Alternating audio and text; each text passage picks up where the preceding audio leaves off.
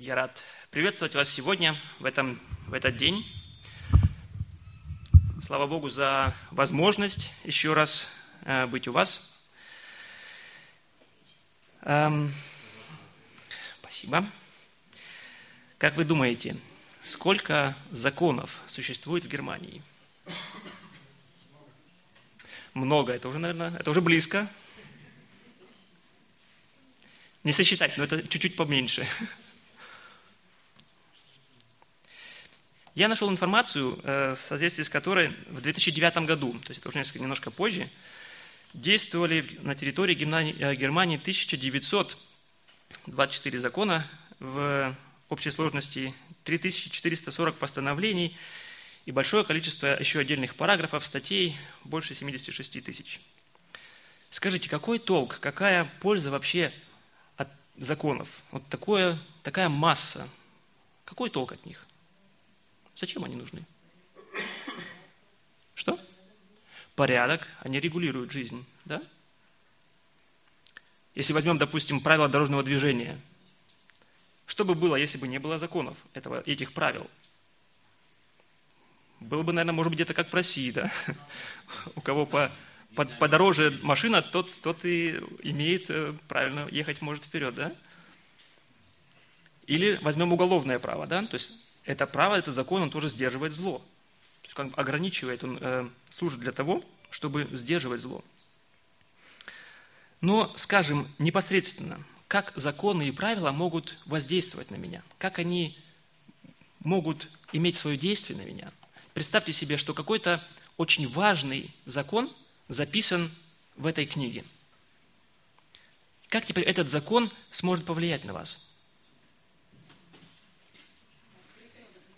А, может быть, кто-то из школьников или старых студентов, может быть, еще думали, пробовали, да, такой метод, что положить под подушку тетрадь или учебник, да, поспать, и с надеждой, что э, какие-то трансфер происходит э, знаний.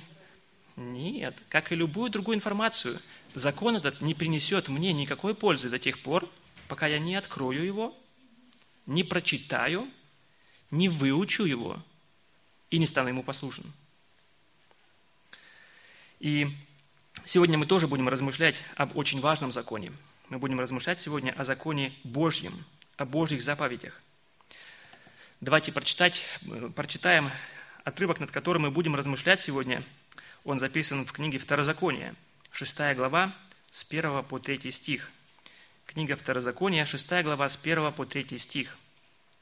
«Вот заповеди, постановления и законы, которым повелел Господь Бог ваш научить вас, чтобы вы поступали так в той земле, в которую вы идете, чтобы овладеть ей. Дабы ты боялся Господа Бога твоего, и все постановления Его и заповеди Его, которые заповедую тебе, соблюдал ты и сыны твои, и сыны сынов твоих во все дни жизни твоей, дабы продлились дни твои. Итак, слушай, Израиль, и старайся исполнить это, чтобы тебе хорошо было, и чтобы ты весьма, и чтобы вы весьма размножились, как Господь Бог отцов твоих говорил тебе, что Он даст тебе землю, где течет молоко и мед. Вот постановления, заповеди, постановления и законы. Этими словами Моисей обобщает то, о чем он говорил ранее. И вообще книга Второзакония, она описывает очень э, такой важный момент в истории Израиля. Мы помним, читая э, Ветхий Завет, историю Израиля, что после выхода из Египта они в общей сложности в течение 40 лет были, находились в пустыне, Бог водил их. И как бы книга Второзакония написана как раз в тот момент, когда народ после этих 40 лет снова готовится вступить в землю обетованную. То старое поколение, которое вышло из Египта, они были наказаны Богом, они погибли, они умерли в пустыне – и теперь это новое поколение, которое, может быть, и не было непосредственно у Синая, когда был э, дан этот закон. И Моисей как бы в, этом, в этой книге передает, передает заново, поэтому называется это второзаконие, передает заново этот закон, эти заповеди Божии Божьему народу и учит их именно, а, готовит их именно к этому вхождению в землю обетованную. И эта тема может быть также э, быть и актуальной для нас, особенно если мы тоже в нашей жизни ожидаем каких-то перемен, особенно если какие-то перемены нас ожидают именно к лучшему. Каким образом я смогу правильно подготовиться к этим переменам? Если что-то ожидает меня, как я могу быть готовым к этих переменах, к этим переменам? В предыдущей пятой главе Моисей уже повторил 10 заповедей, то есть основные положения закона, и эту шестую главу он начинает именно с наставления о важности учения и соблюдения закона и о Божьих обетованиях, которые с этим связаны.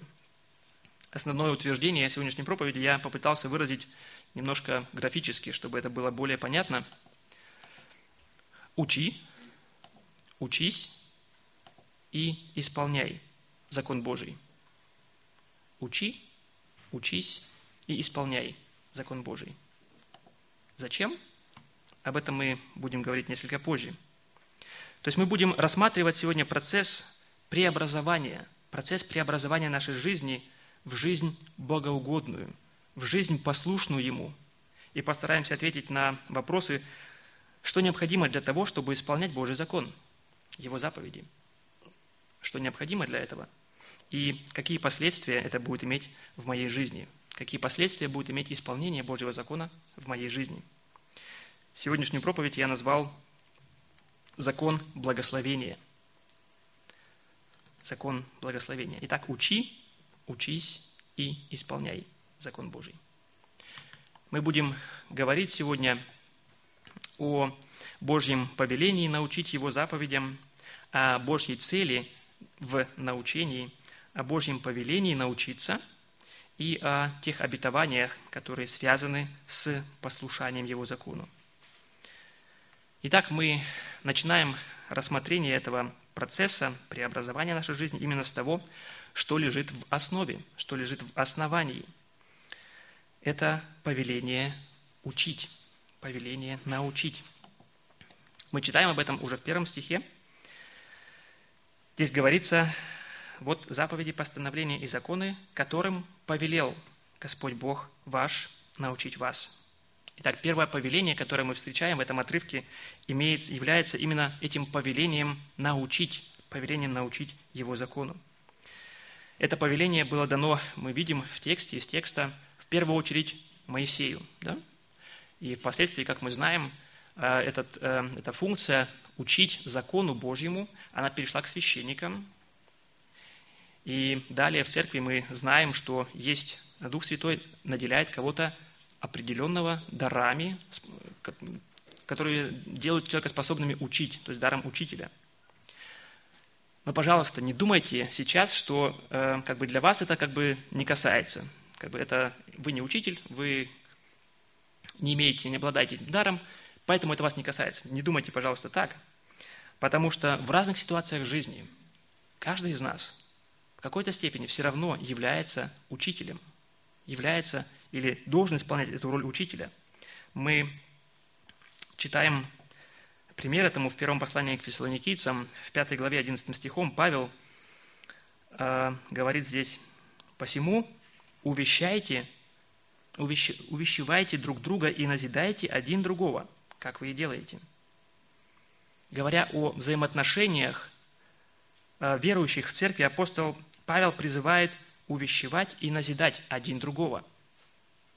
Увещевать и назидать один другого. Здесь не имеется в виду, что кто-то, а, что каждый из нас должен в какой-то момент времени становиться вперед и начинать как бы читать э, нотации в, таком, в такой форме. Но здесь речь идет о том, что каждый из нас в какой-то момент, степь, в какой-то момент времени он призван давать какие-то советы другому. Может быть, делиться опытом – своим. Именно опытом в тем, как угодить Богу, как в данной ситуации поступить Бога угодно. Или просто ободрить кого-то чем-то. И в этих ситуациях мы в какой-то степени выступаем именно в роли этих учителей, которые должны наставлять других, помогать другим. И также, помимо этого, мы, как родители, также призваны учить. Мы призваны Богом учить, наставлять наших детей – в учении и наставлении Господнем, как об этом говорится в э, послании к Ефесянам в 6 главе 4 стихом. где говорится, «И вы, отцы, не раздражайте детей ваших, но воспитывайте их в учении и наставлении Господнем». Это же самое мы увидим немножко далее в нашем тексте тоже. Итак, нам важно понимать, что это повеление учить закону Божьему – это не просто, что мы можем делать, а можем не делать. Это то повеление, которое э, Бог оставляет нам, и нам очень важно помнить о нашей ответственности в этом. Если мы говорим о важности исполнения Божьих заповедей, то эта тема как раз и начинается именно с этого момента, с этого первого момента научения. И нам важно, во-первых, понимать, что это повеление от Бога, и важно понимать нашу ответственность перед Богом в этом вопросе. Если мы открываем или видим для себя эту ответственность, которую Бог возлагает на нас, учить других, то нам также важно понимать и то, чему мы должны учить. Мы должны иметь правильное представление о том, чему мы призваны учить. И об этом также говорится уже в первом стихе.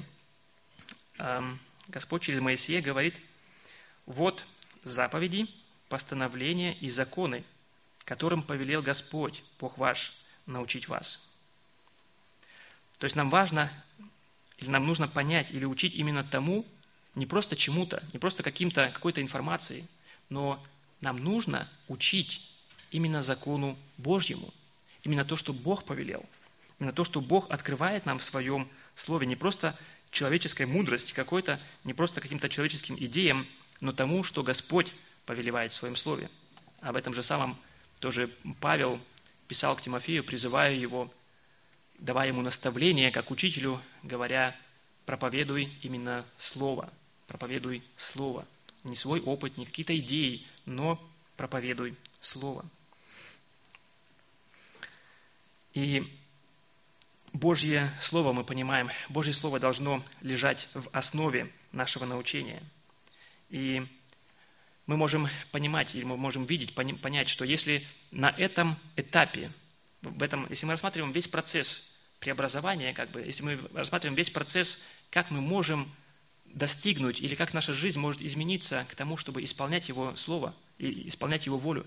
Если мы на этом этапе научения допустим ошибку, то последствия, в конце концов, приведут к тому, что люди, кому мы учим, кого мы учим, кому мы передаем это какое-то знание или научение, они не будут, в конце концов, способны исполнять Его волю, потому что они были научены чему-то ложному, чему-то не тому, что является Его Словом.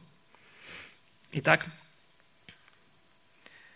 если мы учим чему-то иному, то тот, кого мы учим, не будет способен впоследствии поступать именно угодно Богу и лишиться Божьего благословения в результате этого – Поэтому то, чему мы учим, какие советы мы даем в нашей жизни, это очень важно, имеет большое-большое значение для нас и для, для окружающих нас людей. Помимо или понимания важности этого этапа в процессе научения должно привести нас и к практическим шагам. Если научение, если научение, если это роль учителя, то, когда мы выступаем учителем – или в роли учителя настолько важно, то это тоже должно означать и для меня, что значит, мне нужно инвестировать время, инвестировать какие-то свои усилия, чтобы учиться, как учить других, чтобы учиться, как я могу быть более эффективным в этом вопросе. С одной стороны, с другой стороны, мне также надо, нужно инвестировать время, чтобы учиться, как я могу изучать Божье Слово. Таким образом, чтобы действительно познавать смысл его, то, что оно говорит мне, познавать именно истину э, в Писании, чтобы быть способным и передавать ее другим, не просто какие-то свои идеи или какие-то понимания, может быть, свой жизненный опыт, но именно истину в Писании передавать другим. Не стоит инвестировать время и силы, чтобы учиться изучать Писание. Таким образом, я смогу принести много благословений людям, которым я служу. Итак, Бог повелевает нам передавать Его заповеди и законы другим, научить их именно Его законам. И это правильное основание всего процесса, как преобразовать нашу жизнь. Далее нам важно понимать и цель, которую мы должны достигать в результате нашего обучения. То есть в данный момент мы говорим, важно учить, и при том важно учить не просто чему-то, но истине Слова Божьего. И теперь, какой цели мы должны достигать, уча других? Какую цель мы должны ставить перед собой, чтобы учить других? Так, Божья цель научения – с какой целью именно Бог призывает, призывал в то время Моисея учить израильский народ? Какую цель и мы должны преследовать в или тогда, в тот момент, когда мы занимаемся научением. Божья цель научения – это послушание, послушание Его закону. Помимо того, что нам нужно передавать правильную информацию, нам также важно иметь правильную цель для нашего научения. Во Второзаконии, в этих же стихах, первым, втором э, стихах 1, 6 главы, здесь говорится, «Чтобы вы поступали так в той земле, в которую вы идете, чтобы овладеть ею, дабы ты боялся Господа Бога твоего, и все постановления Его, и заповеди Его, которые заповедую тебе, соблюдал ты, и сыны твои, и сынов твоих. Так мы видим, что нашей целью, когда мы выступаем в роли тех, кто учит, нашей целью не должна быть просто передача информации. Хотелось бы сразу оговориться здесь важность знания – она не заключается в том, что это знание дает нам спасение. Важность знания не в том, что оно дает спасение. Для спасения нам нужно и достаточно знать знание Евангелия, знание и принятие, покорность Евангелию.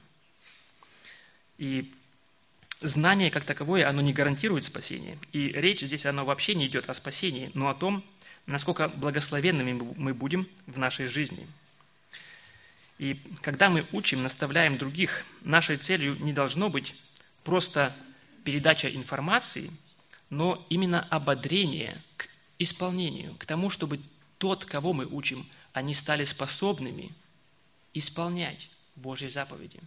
Это должно быть нашей целью. Они должны быть способны воспринять Божье Слово, Божьи заповеди и стать жить или исполнять это в своей жизни.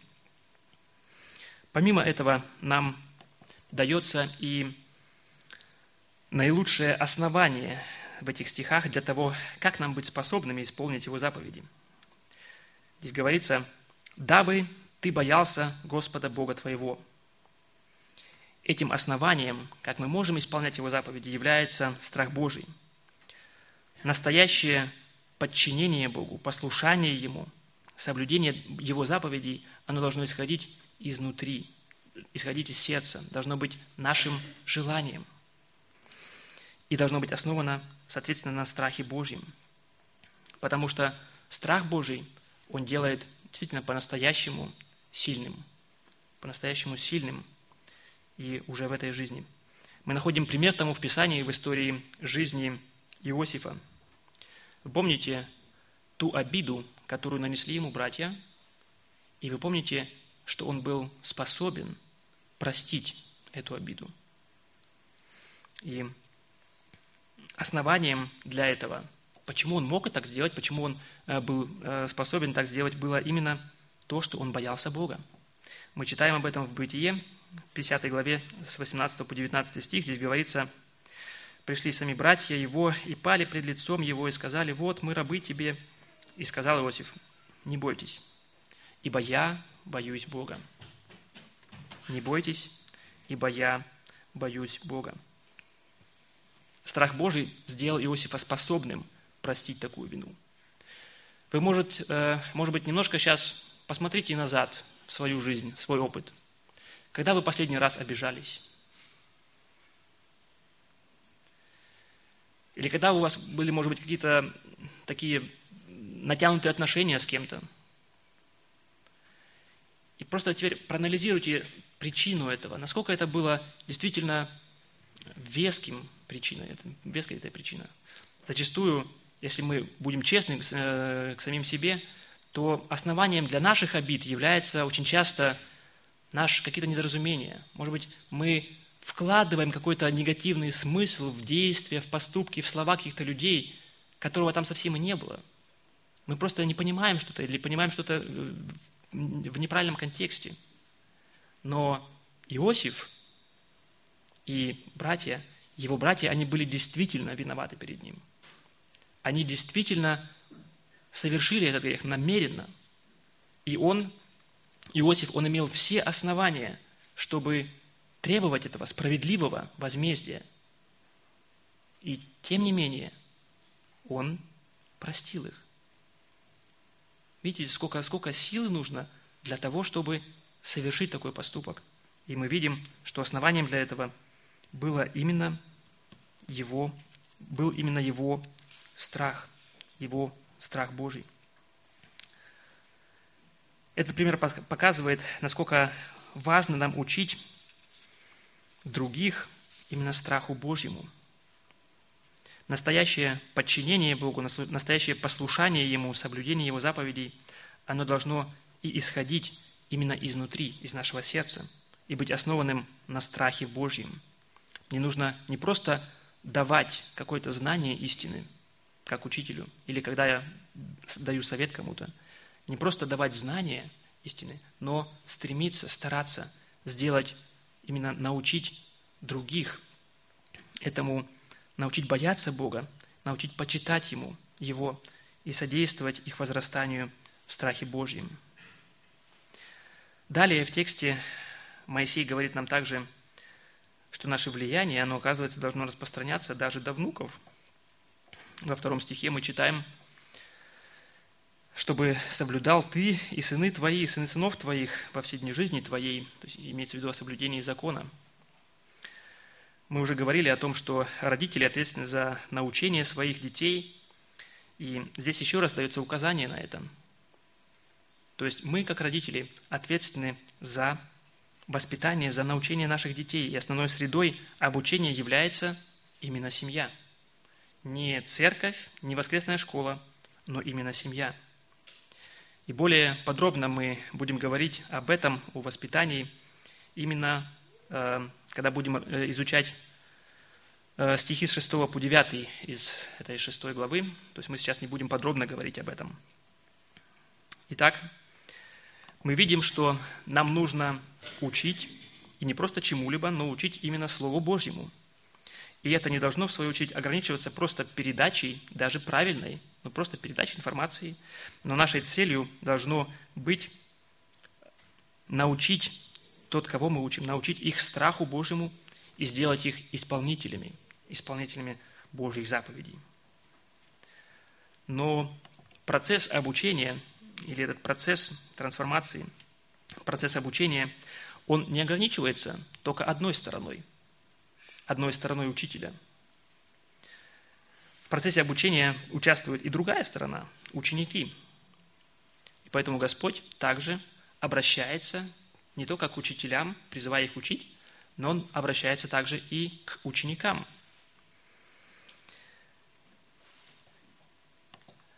То есть мы переходим к рассмотрению следующей ступени.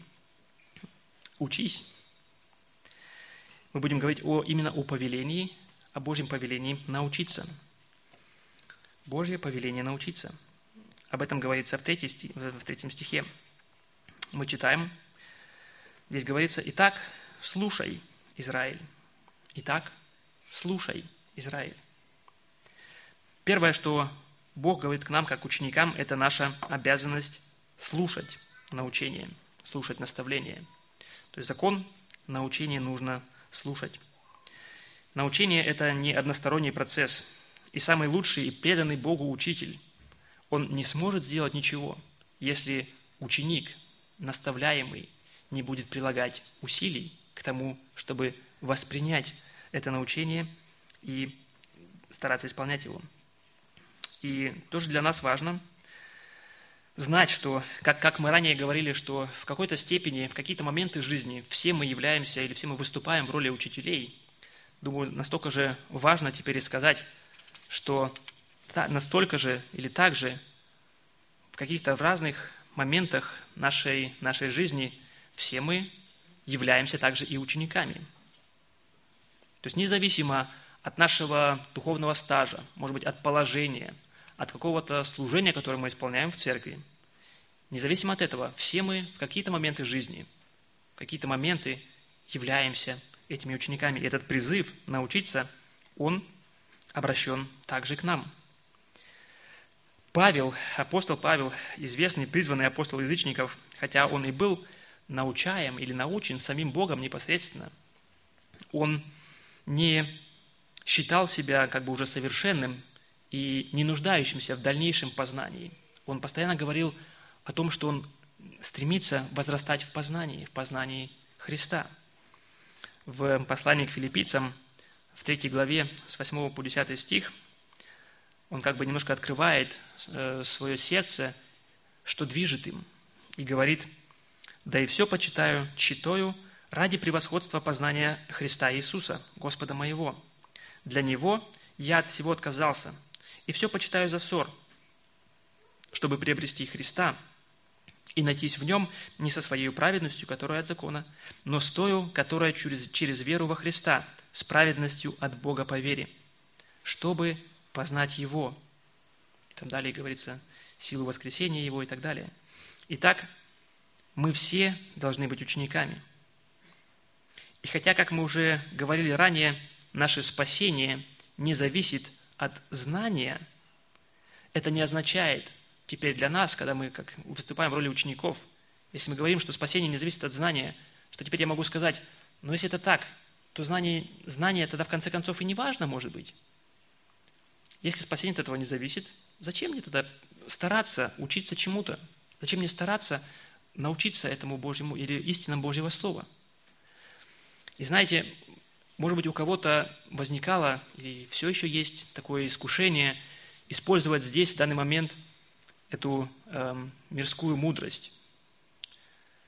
Меньше знаешь, лучше спишь. Да? Говорят так, да? И очень опасно для нас, если мы говорим, знание не так, не важно, не нужно для спасения говорить или применять эту мудрость и говорить, но я теперь не буду прилагать усилия к тому, чтобы познавать, чтобы учиться. Незнание, оно не освобождает меня от ответственности и не сможет сохранить меня от опасности.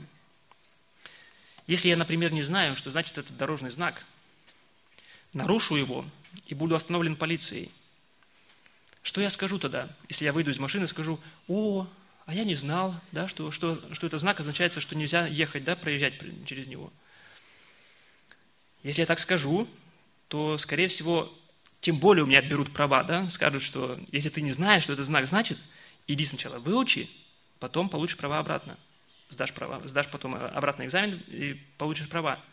То есть я не смогу оправдаться тем, что я не знал, что он значит, этот знак. То есть незнание не освобождает меня от ответственности. И также незнание – оно не сможет сохранить меня от опасности. Если я не знаю, что значит эти знаки, остальные знаки, и также нарушу их, я могу подвергнуть опасности себя, свою жизнь и жизнь тех, кто едет вместе со мною. Итак, незнание, оно опасно. А знание и соблюдение Божьих заповедей позволит мне избежать многих проблем. И Бог призывает нас, как учеников, слушать Божьи заповеди и учиться – но наша ответственность как учеников не заканчивается именно вниманием и прилежанием при слушании наставления. То есть наша ответственность как учеников, мы должны быть внимательны, мы должны слушать, но на этом наша ответственность не заканчивается. Помимо этого, закон, научение нужно и исполнять, нужно стараться исполнять. И здесь мы подходим к самой важной части процесса преобразования нашей жизни. Это именно исполнение. Исполнение Его заповедей, исполнение Его закона. Это то, для чего нам вообще нужно учить и для чего нам нужно в конце концов учиться, чтобы нам стать способными исполнять Его заповеди. Об этом говорится в третьем стихе Итак, слушай, слушай, Израиль, мы говорили об этом, и старайся исполнить это. Старайся исполнить это. Еврейское слово, переведенное у нас как «исполняй», имеет в себе значение «делай». То есть делай или производи, совершай что-то, исполняй что-то. Оно несет в себе идею именно делать что-то в значении, в смысле, чтобы в конце концов вышло что-то что материальное, что-то сделать, из чего-то сделать какой-то продукт, что-то произвести, чтобы было, был результат, был практически материальный результат. И то есть наше научение, оно не имеет своей целью, чтобы нам в конце сдать какой-то теоретический, сдать какой-то тест на знание материала, как это было у нас часто в школе, на знание Божьего закона. Но то, почему мы учимся, то, чему мы учимся, оно должно найти практическое применение в нашей жизни. Оно должно произвести, сделать этот видимый результат, видимый результат в нашей жизни. Бог призывает нас прилагать старания и усилия для того, чтобы исполнять, исполнять то, что мы выучили. Знание, которое не применяется на практике, оно является просто мертвым знанием. Давайте прилагать все старания и усилия, чтобы исполнять Божьи заповеди – и опять же, нам важно иметь правильное понимание в этом вопросе. Мы уже говорили ранее о том, что знание само по себе не гарантирует спасение. Также и послушание и соблюдение его заповедей, оно также не гарантирует нам спасение. Мы не зарабатываем свое спасение своими делами, своим послушанием, но наше послушание, оно должно быть отражением нашей внутренней жизни – отражением нашего состояния или нашего настроя, нашего отношения э, именно к Богу. Должно исходить из желания, из преклонения перед Богом, из желания угодить Ему, желания быть Ему послушными. Так то, к чему мы стремимся, это не просто внешнее соответствие определенным правилам поведения, но изменение нашей внутренности, изменение нашего разума, изменение нашего ума.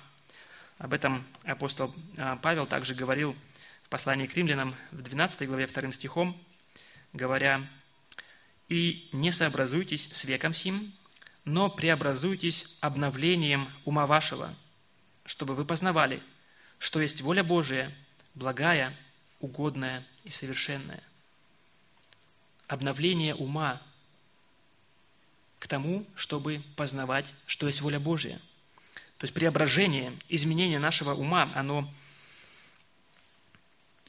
происходит, во-первых, мы видим здесь посредством истины Божьего Слова, и это преображение ума, оно будет отражаться и в нашей практической жизни. Обновленный ум преобразует впоследствии нашу жизнь, нашу практическую жизнь. Итак, Бог призывает нас учить Божьим заповедям с целью научить страху Божьему. Это должно привести нас к соблюдению Божьих заповедей – Помимо этого, Бог обращается к нам, так же, как и, как и к ученикам, и указывает на нашу обязанность. Обязанность, во-первых, слушать наставления, быть внимательными, воспринимать информацию и стараться исполнять эти заповеди. Теперь мы подошли вплотную к обсуждению, вопросу, э, к обсуждению вопроса, зачем Богу нужно, чтобы мы соблюдали Его заповеди – как вы думаете, зачем, в конце концов, Богу нужно, чтобы мы соблюдали Его заповеди? Чтобы мы были счастливы.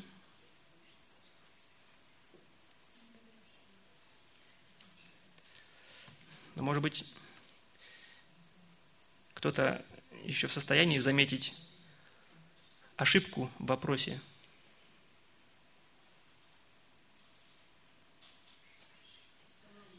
Наверное, всех усыпил уже, да?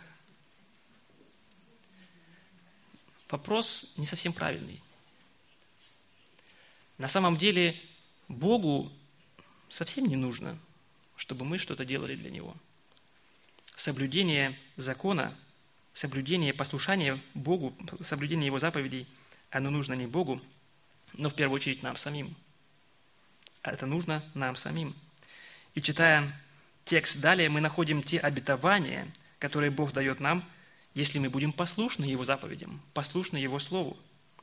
Мы находим далее отрадные последствия нашего послушания. Божье обетование послушания. В первую очередь, он говорит о долго, долгой жизни, долголетии. Во втором стихе мы читаем, «Дабы ты боялся Господа Бога твоего». И в конце тот результат, который к чему это приведет. «Дабы продлились дни твои». Дабы продлились, продлились дни твои. То есть соблюдение Божьих заповедей, оно хранит нас от греха и способствует тому, что наша жизнь будет дольше. Это способно продлить нашу жизнь. Далее мы читаем, что Бог обещает Израилю также и умножение потомства. Мы читаем об этом в третьем стихе. «Чтобы вы весьма размножились». Бог призывает Израиль в тот момент к послушанию и говорит, что послушание приведет к умножению, к усилению именно нации, к усилению народа.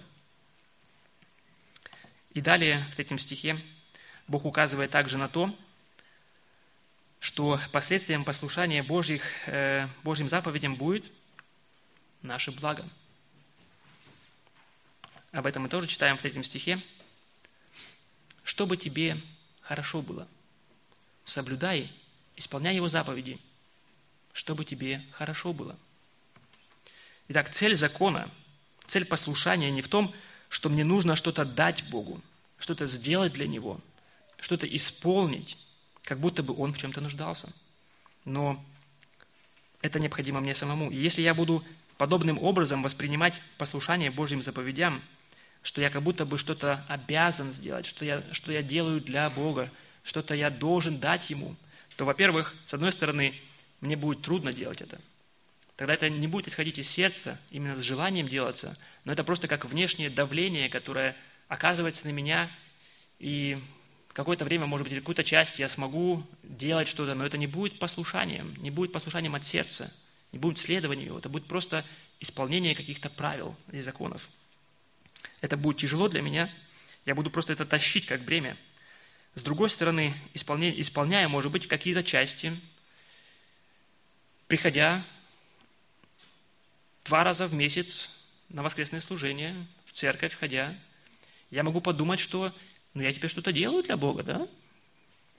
Бог, смотри, я что-то делаю для тебя.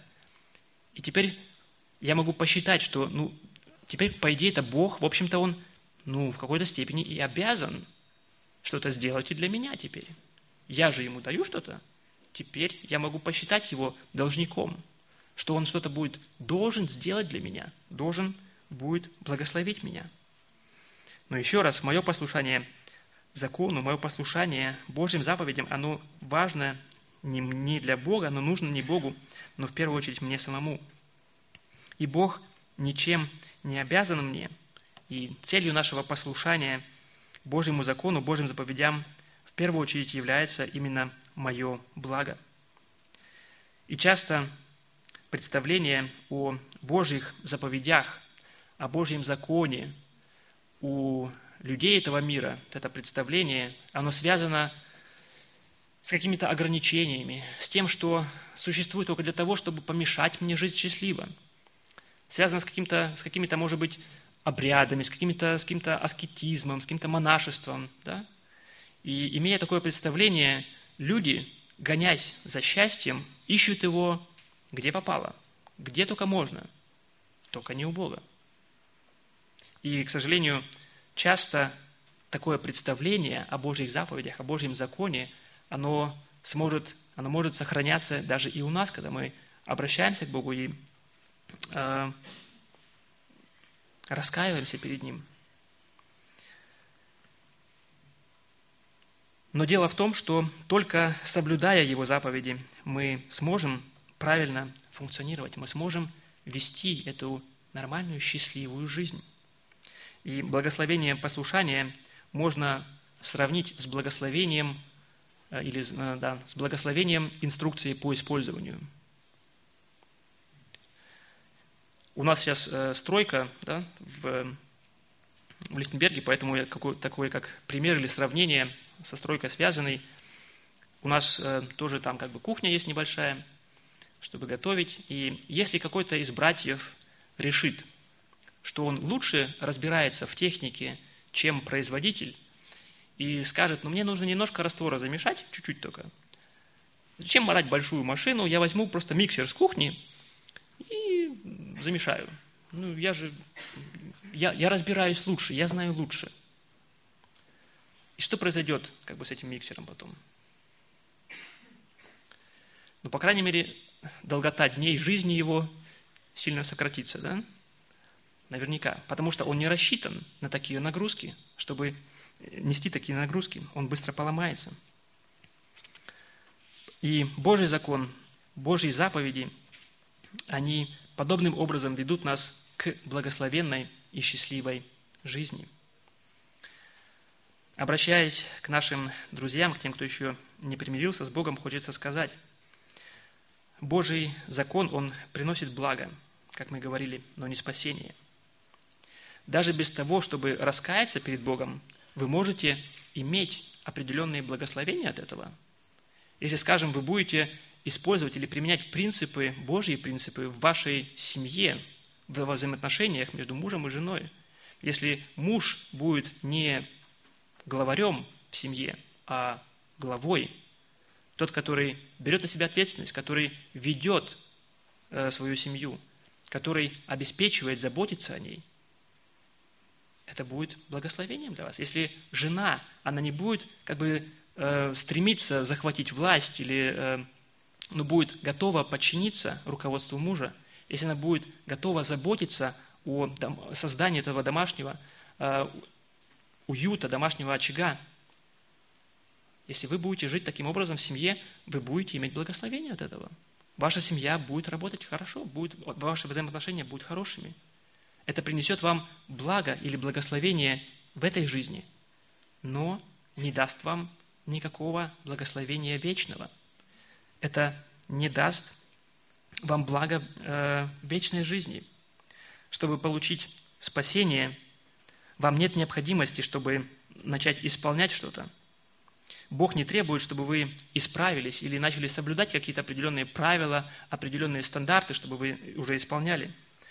Он не ожидает от вас определенной степени совершенства или какой-то чистоты, как условие для вашего спасения – как условие для того, что вы можете приблизиться к Нему.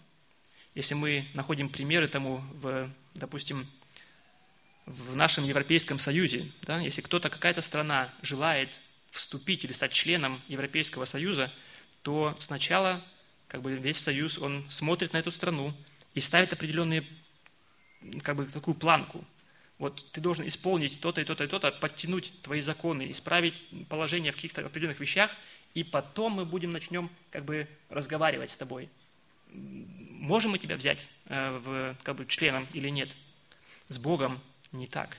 Нам не нужно стараться уже как бы э, до того исп, начинать исполнять что-то, от чего-то избавиться, сделать немножко получше, стать немножко получше, чтобы потом прийти к Богу. Путем к Богу является не наше исполнение Его заповедей, но вера в Иисуса Христа. Он сам говорит о себе – «Я есть путь и истинная жизнь, и никто не приходит к Отцу, как только через Меня». Евангелие Иоанна, в 14 главе 6 стихом он говорит об этом. «Я есть путь и истина и жизнь. Никто не приходит к Отцу, как только через Меня». Чтобы обрести это благо вечного спасения, мне нужно поверить, что Христос умер за меня, что Он взял мои грехи на себя. Нужно прийти к Богу, раскаяться в своих грехах, просить Его о прощении – чтобы Он простил меня, и верить, что Господь примет меня. Мне нужно просить о прощении грехов и посвятить себя Богу. Тогда мы сможем жить, сможем начать жизнь угодную Богу, жизнь в послушании Ему. Итак, мы говорили сегодня или мы видим, что Бог в Своем Слове, Он повелевает в первую очередь учить Его закону. И при том целью для научения наш, э, целью для научения должно быть просто передача какой-то даже правильной информации. но побуждение к соблюдению Его заповедей. Целью научения должна быть, должно быть именно возрастание в страхе Божьем, и способствовать, мы должны способствовать, чтобы наши слушающие, наши ученики, они становились способными исполнять и соблюдать Его заповеди. Также мы говорили, или мы видим в Его Слове, что Бог ожидает от нас, как от учеников также, прилежание. Прилежание в первую очередь в том, чтобы слушать внимательно то научение, э, которое мы э, получаем, и, с другой стороны, стараться исполнять его заповеди. И, как мы видим, конечным результатом послушания, конечным результатом соблюдения его заповедей является наше благо, благо для нашей жизни. Нам будет хорошо, если мы будем послушны Богу, мы будем вести счастливую жизнь. Что это практически теперь, это знание, оно значит для меня?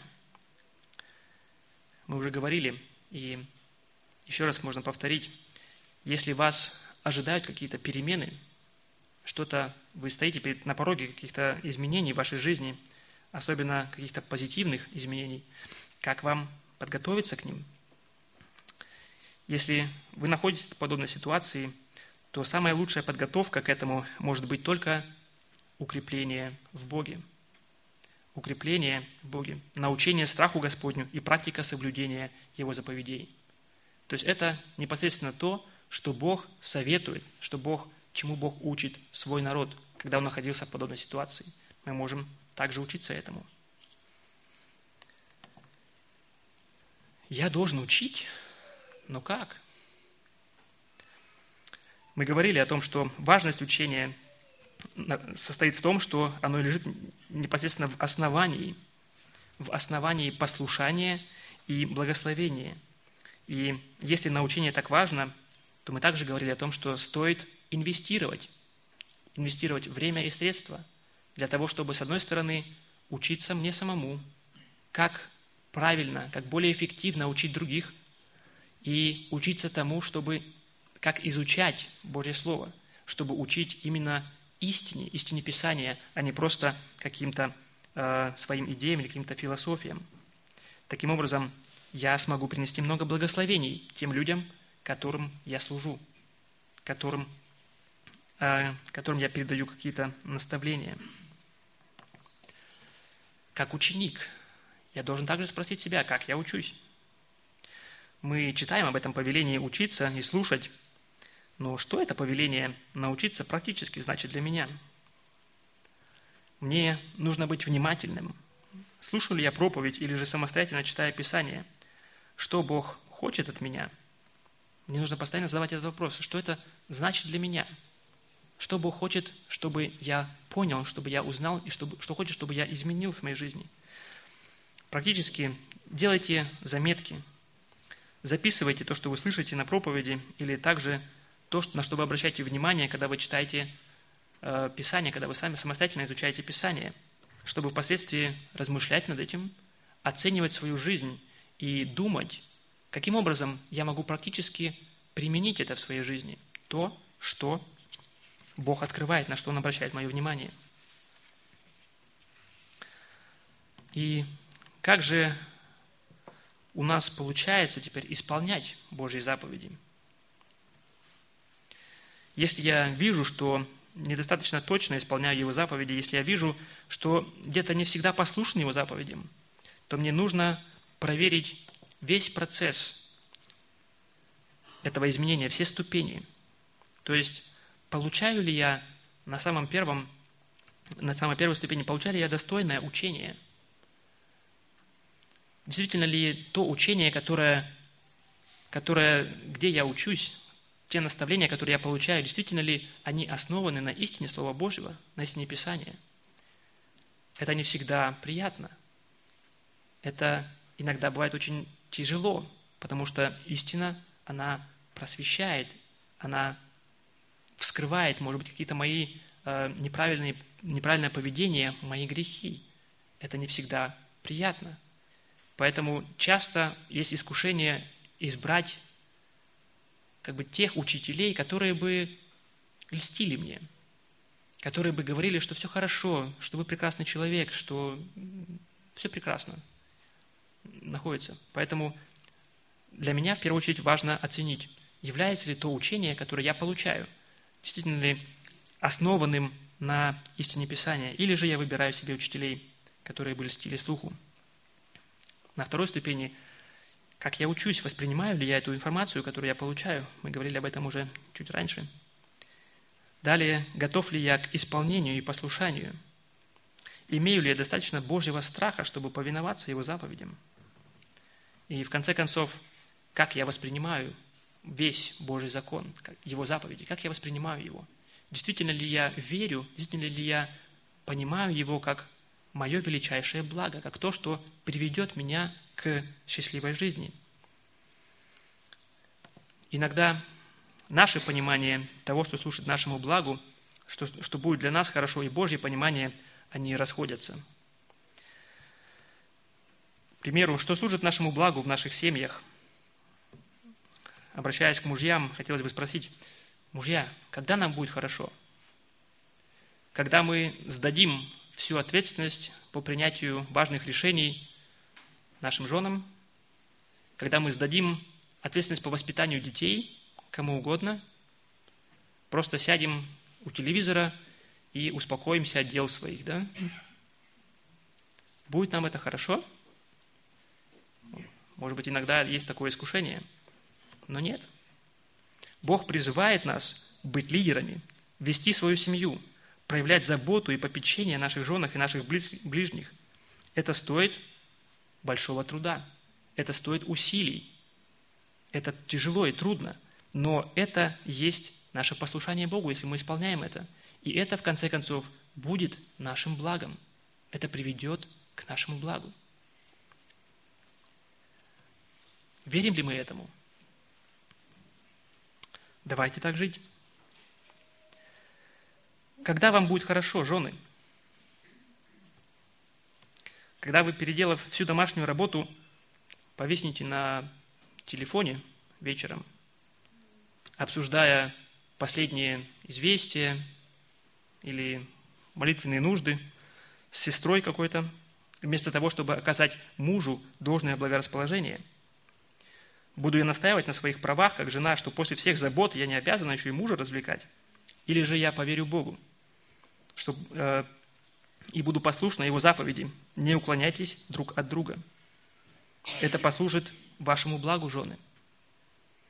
Если вы будете послушны Богу и будете оказывать мужу должное благорасположение. В такие моменты мы можем проверить себя. Наше решение – наш выбор является показателем действительно того, кто лучше разбирается в, в моей жизни. Или это я, кто лучше знает, что служит моему благу, или же это Бог и Писание. Если я выбираю послушание Богу, я доверяю Ему. Тогда я воспринимаю Божий закон как мое благо. Или же я все-таки выбираю то, как я лучше знаю, что, лучше, что послужит моему благу. Итак,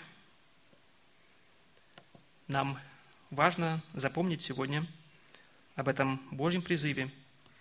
Учи, учись и соблюдай закон Божий, чтобы хорошо тебе было. Аминь.